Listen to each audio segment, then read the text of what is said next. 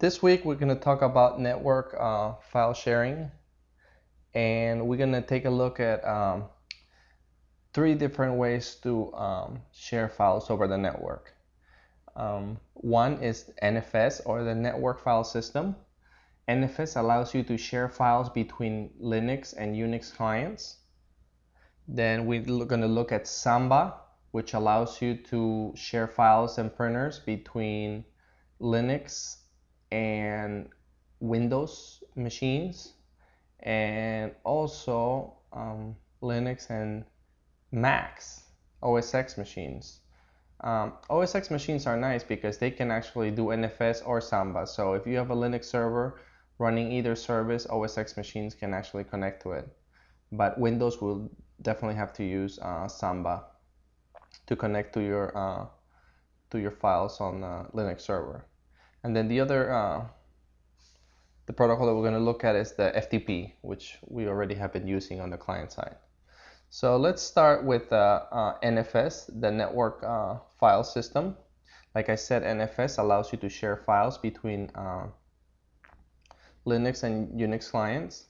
And let's take a look at how we would um, we would export uh, a file system on the Linux server in order to export uh, a file system, there are several ways to do this. You can do it from the command line or you can use the GUI utility.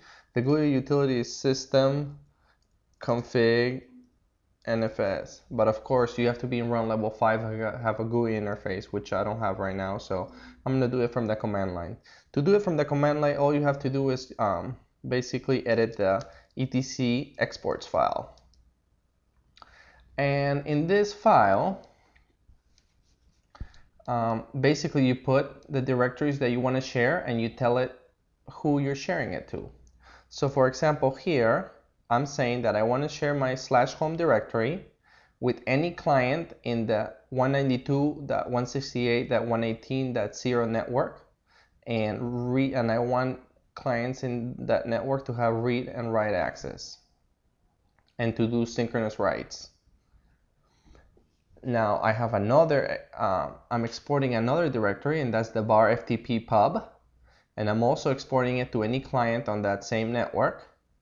I want read and write and I want a synchronous writes. And then I have this no root squash. Now what does that mean? Well basically um, when you export a file system by default uh, it's exported as root squash which means that the root user on the client side does not have root access to that file system. That's the default. If you want the client side root ID 0 user to have root access, then you need to use this. So that's why I specifically put it in there.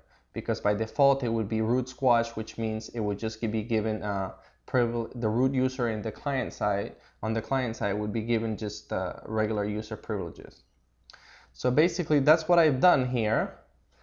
I've added these two entries to my etc exports and now um, the services that I need to start in order to run my NFS server are basically uh, three main ones. Um, the first one is uh, service NFS start. I already started, so I'm just going to do a status to show you that it's running and it's running. And NFS, uh, when you when you start the NFS service, it starts several other services, and one of them is the this quota service and RPC. Now, NFS depends on port map, so you also have to start port map. So you need to have service port map start. Make sure it's started, and there you can see that it's running. And the last one that you need is the NFS lock, which actually helps you uh, lock in files when users are uh, using the files. So let's make sure that that one's running. Service, port map. Uh, sorry, it would be uh, NFS lock status. And it is also running. So those are the three services that I need in order to uh, run an NFS server. The NFS service, the port map service, and the NFS lock service. Once I have all those three started, then uh, I can uh, export my file system. Now let's say I edited the export fs, the etc exports file, and I added another uh, share that I want to export. If I if I don't really want to restart all these services again, the NFS in particular, one thing I can do is uh, run the command export fs minus r to refresh, and that will actually um, refresh that and export anything that you've edited. Now to see what uh, RPC um, services you're running, you can run the RPC info, RPC info minus P and localhost to see what's running on the local host. And here we can see that I'm running NFS and I'm running the lock and a few others like the quota one. So those are the main ones that you need. So now it looks like um, I basically have an NFS server running. So um, let's take a look. So this is the server side. So now let's go to the client side and see how we would mount that. Um, to mount an NFS server, uh, an NFS share, you could just use the mount command and you could do mount and then minus T to specify the type. And in this case is NFS. So you would do mount minus T, NFS, and then you would put um, the name of the server, the share, and then the mount point and any parameters that you want. Let's take a look at the AFS tab in my client and I will show you what I have done here. Here basically I already have specified all that information here. So I'm basically saying mount on server NFS, which is uh, just a CNAME or uh, an alias in DNS for the, the, the server. Directory var FTP pub, which more etc exports. This is the server again. Var FTP pub, so I know that that one's been exported. Mount that direct that that export on this server on this mount point and it's of NFS type. So that's one way of doing it. Another one is mount minus t nfs, then nfs colon var ftp pub, and then mount nfs.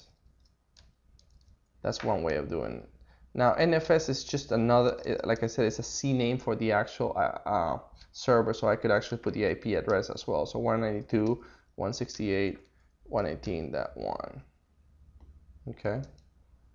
See and I ran that command. So now if I clear and I do a df minus h I can see that it's mounted that directory in there.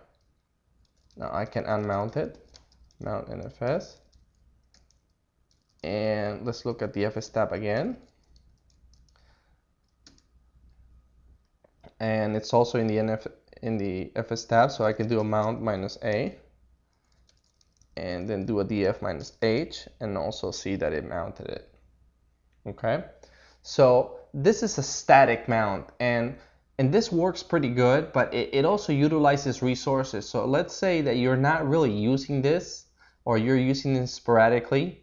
You don't want it mounted the whole and you don't want it mounted the whole time because you don't want to waste those resources.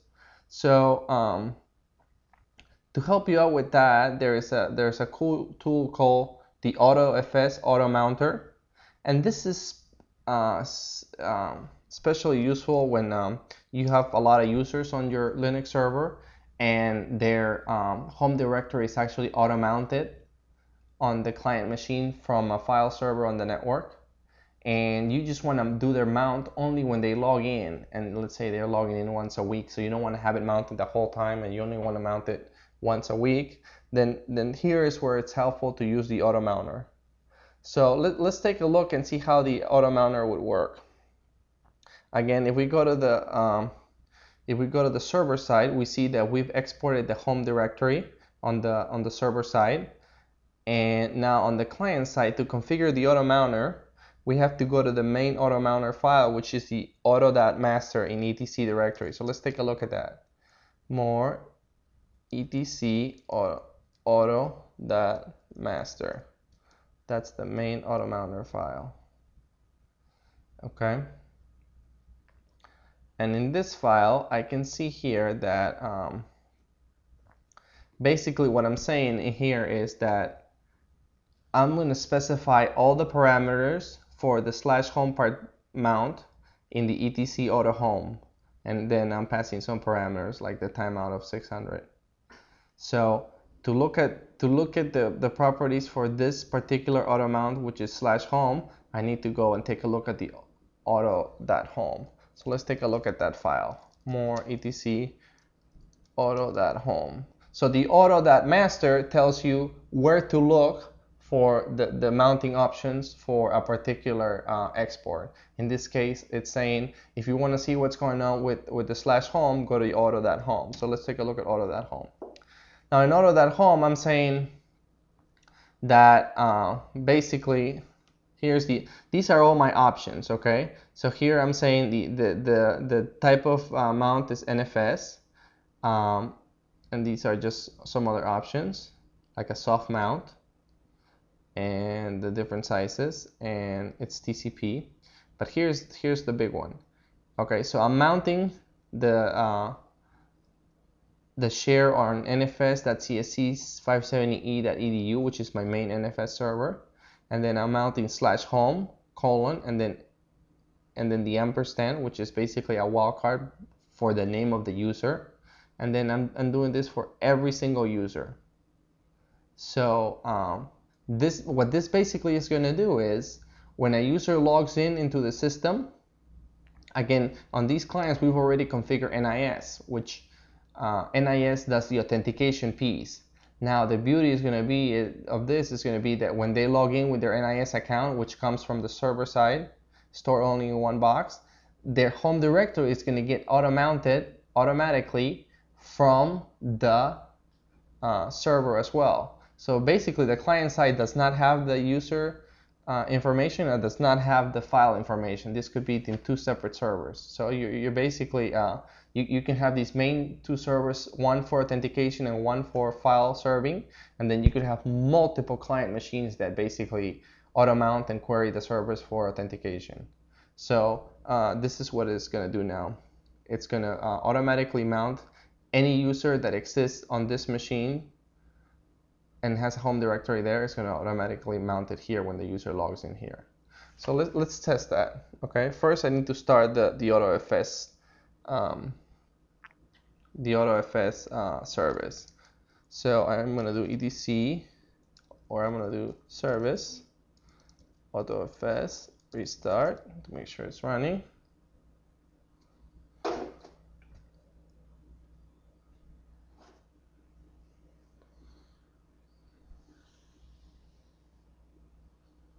If you want these services to uh, basically uh, continue running after reboot and make sure they start automatically, you want to do check config minus minus level. I want them running on levels 3 and 5 and then auto FS and then on. So this basically says auto FS is going to run automatically on init 3 and init 5 okay and you could do the same thing for um, um, the client side uh, which for the server side which which was uh, NFS NFS lock and port map. Now on the client side for uh, um, something I forgot to tell you is that you are, you need two additional services as well that we haven't talked about. One is NetFS so you want to make sure that etc init.d or you could do it like this service netfs this is my client side so, okay so I'm gonna make sure the net network file system is running and it is. And so that's an important service that you need to run on the client side. Of course you need port map so let's make sure port map is running. You need a port map already for uh, for NIS so you should already have it running but let's make sure it's running and it is.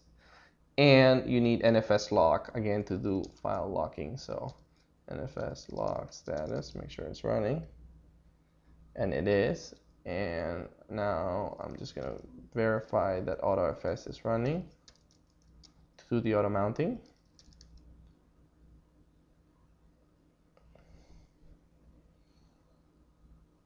Okay So it is.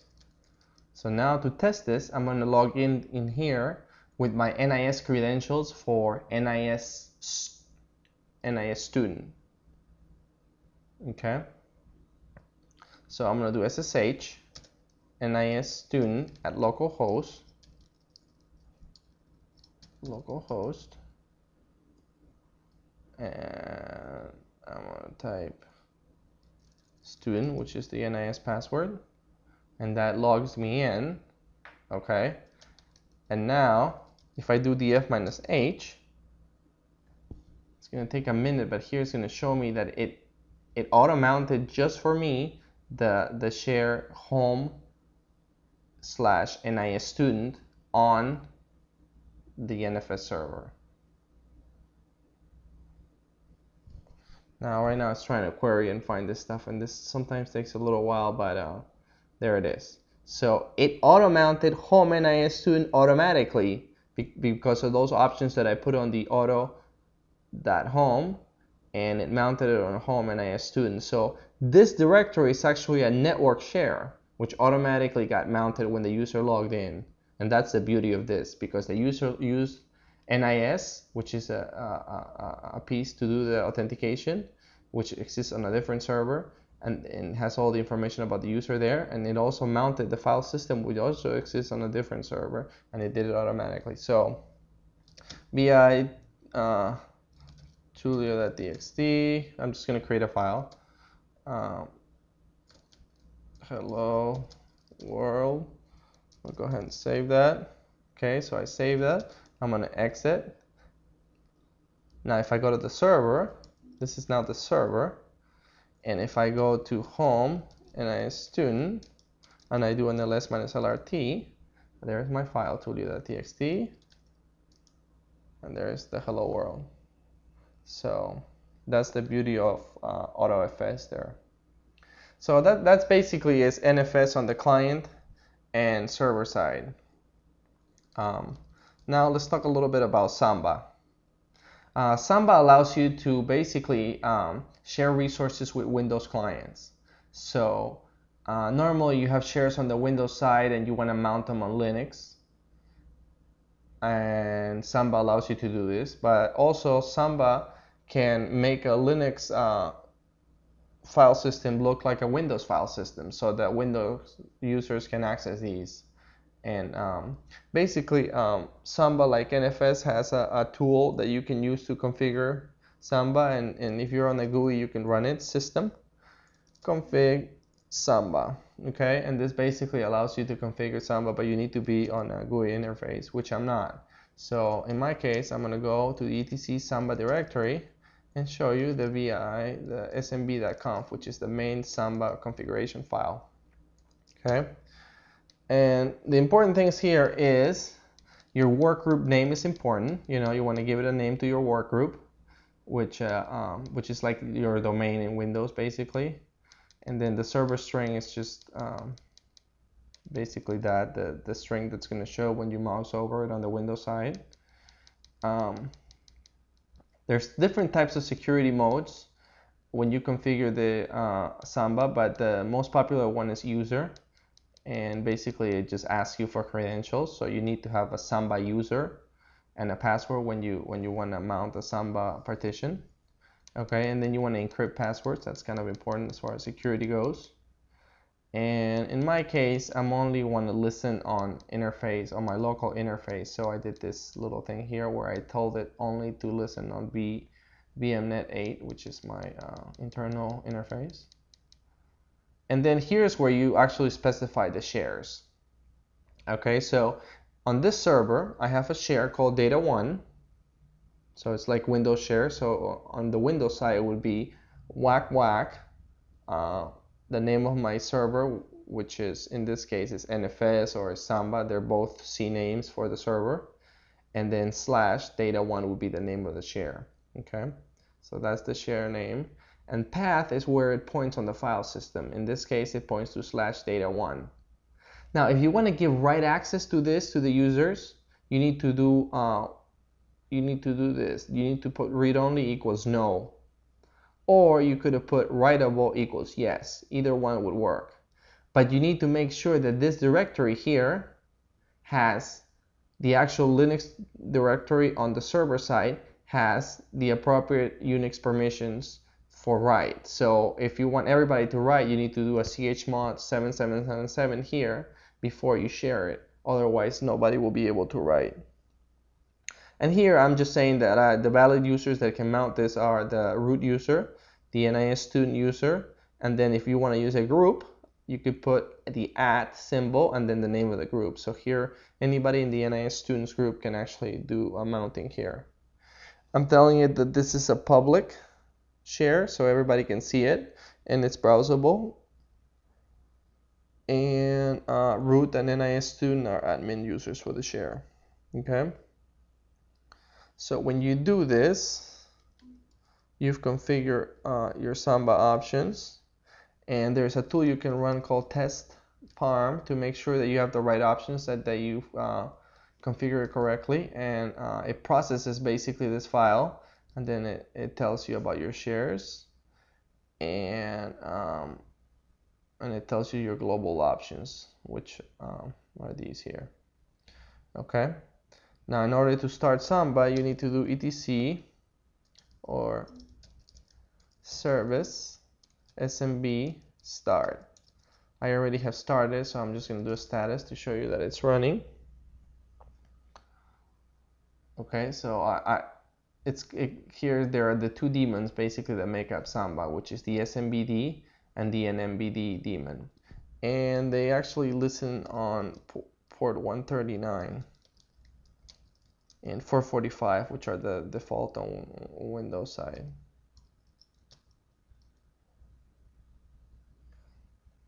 Okay, so there it is, 139 and 445. And since I told it only to listen on that VNet one, on the VNet interface, it's only listening on this IP address. If I would not have specified that, then it would have been 000, which means all the interfaces on this machine.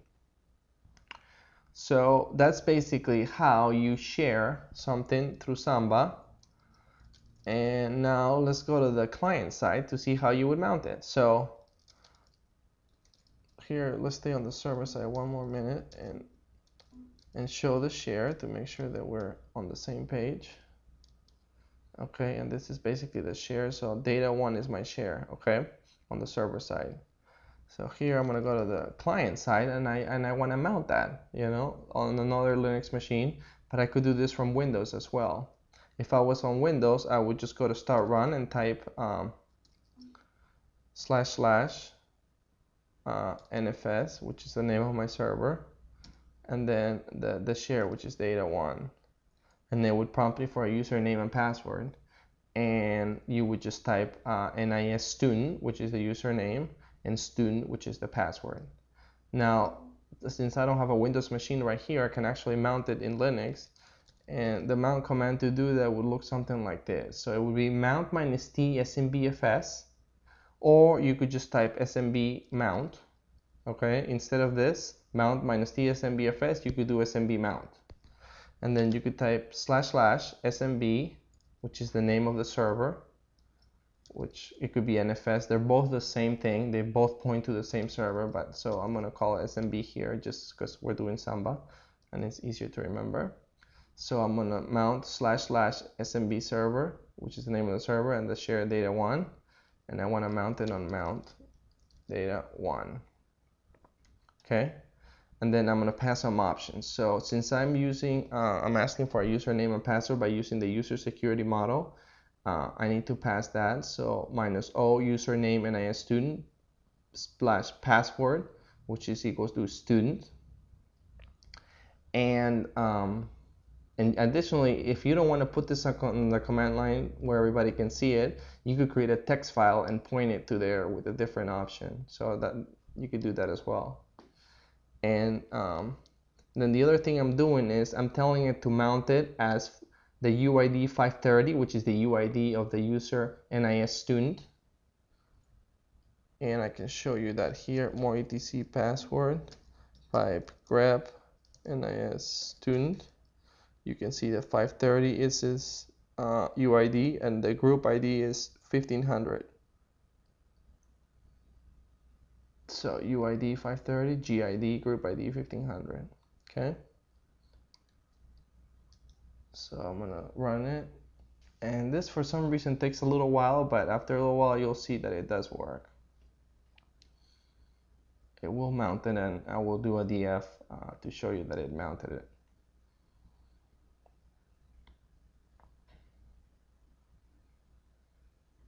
I'm not quite sure why it takes so long. It, it usually is faster than this, but uh, it's been taking this this much time all week, and uh, I'm actually gonna check into it. But um, it does work. You just have to be patient.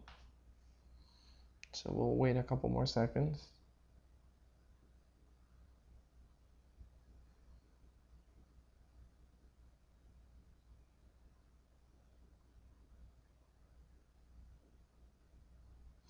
I just want to say that for the assignment, um, when you do the AutoFS piece, make sure that um, you already have a slash home created and mounted. So rename that home one or something when you do the AutoFS part, and then keep the, the slash home partition uh, just clean, just basically with nothing in it, so that when AutoFS mounts it, it mounts it on top of it, and it's not being already mounted or used. Otherwise, it would fail. Okay, so it looks like this is done. So I can do a df minus h, and I can see here that it mounted SMB slash data 1 into mount data 1. And if I do an ns lookup on SMB, you can see that it's the 192.168.118.1. If I do an ns lookup on NFS, it's the same thing. So they're both aliases for the same machine. Okay, so it mounted it there. So if I go to uh, mount, and I do an ls minus LAH, I can see that data 1 was mounted as an NIS student and NIS students as the group because I specified that options, those options when I ran my mount command. Let's go back and see. Because I specified this UID and this GID here in the mount command. Okay, if you don't do that, it will do it as root and then your users will not have the right permissions. So make sure you're uh, aware of that. So if I go to data one, I can see that I have a file there. I can actually copy my etcfs tab there. Here, I have write access, okay. And um, I could remove it, okay. And I can also su minus nis student see the amount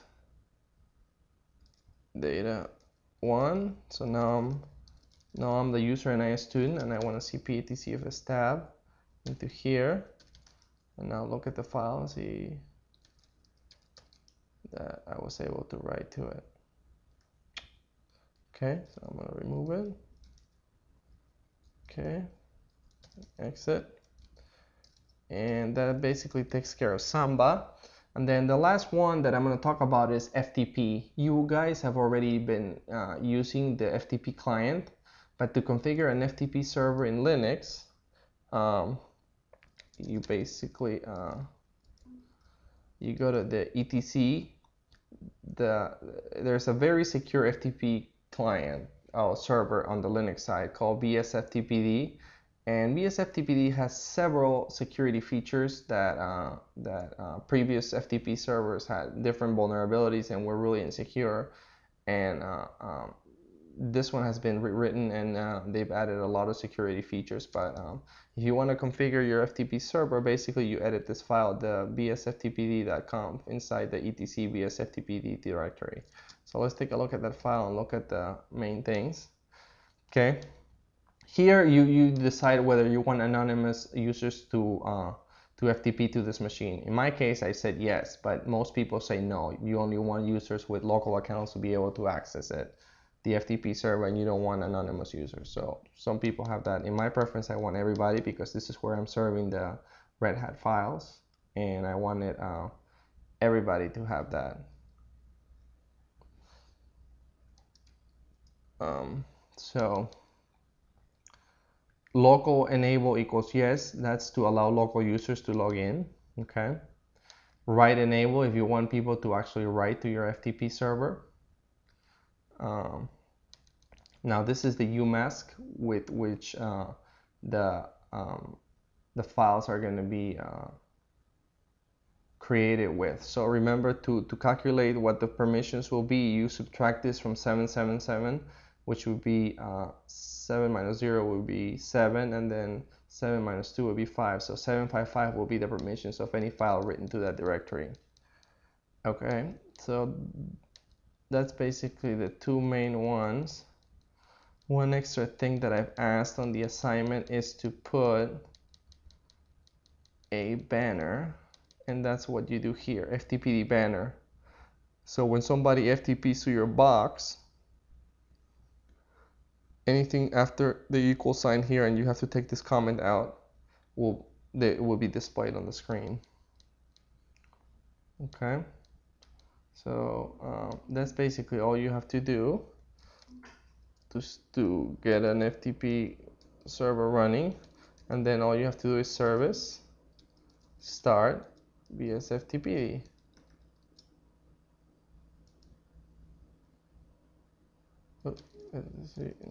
D BS there. I don't know. Oh I did that wrong. vsftpd start. Okay. So you put the service second and then the start after that. So now it's running. Netstat minus NATP by rep 21, which is the port for FTPD, and there you can see that it's running. Okay, and FTP localhost, there it is. How it's running and working. Okay, so that basically covers all the topics for this week.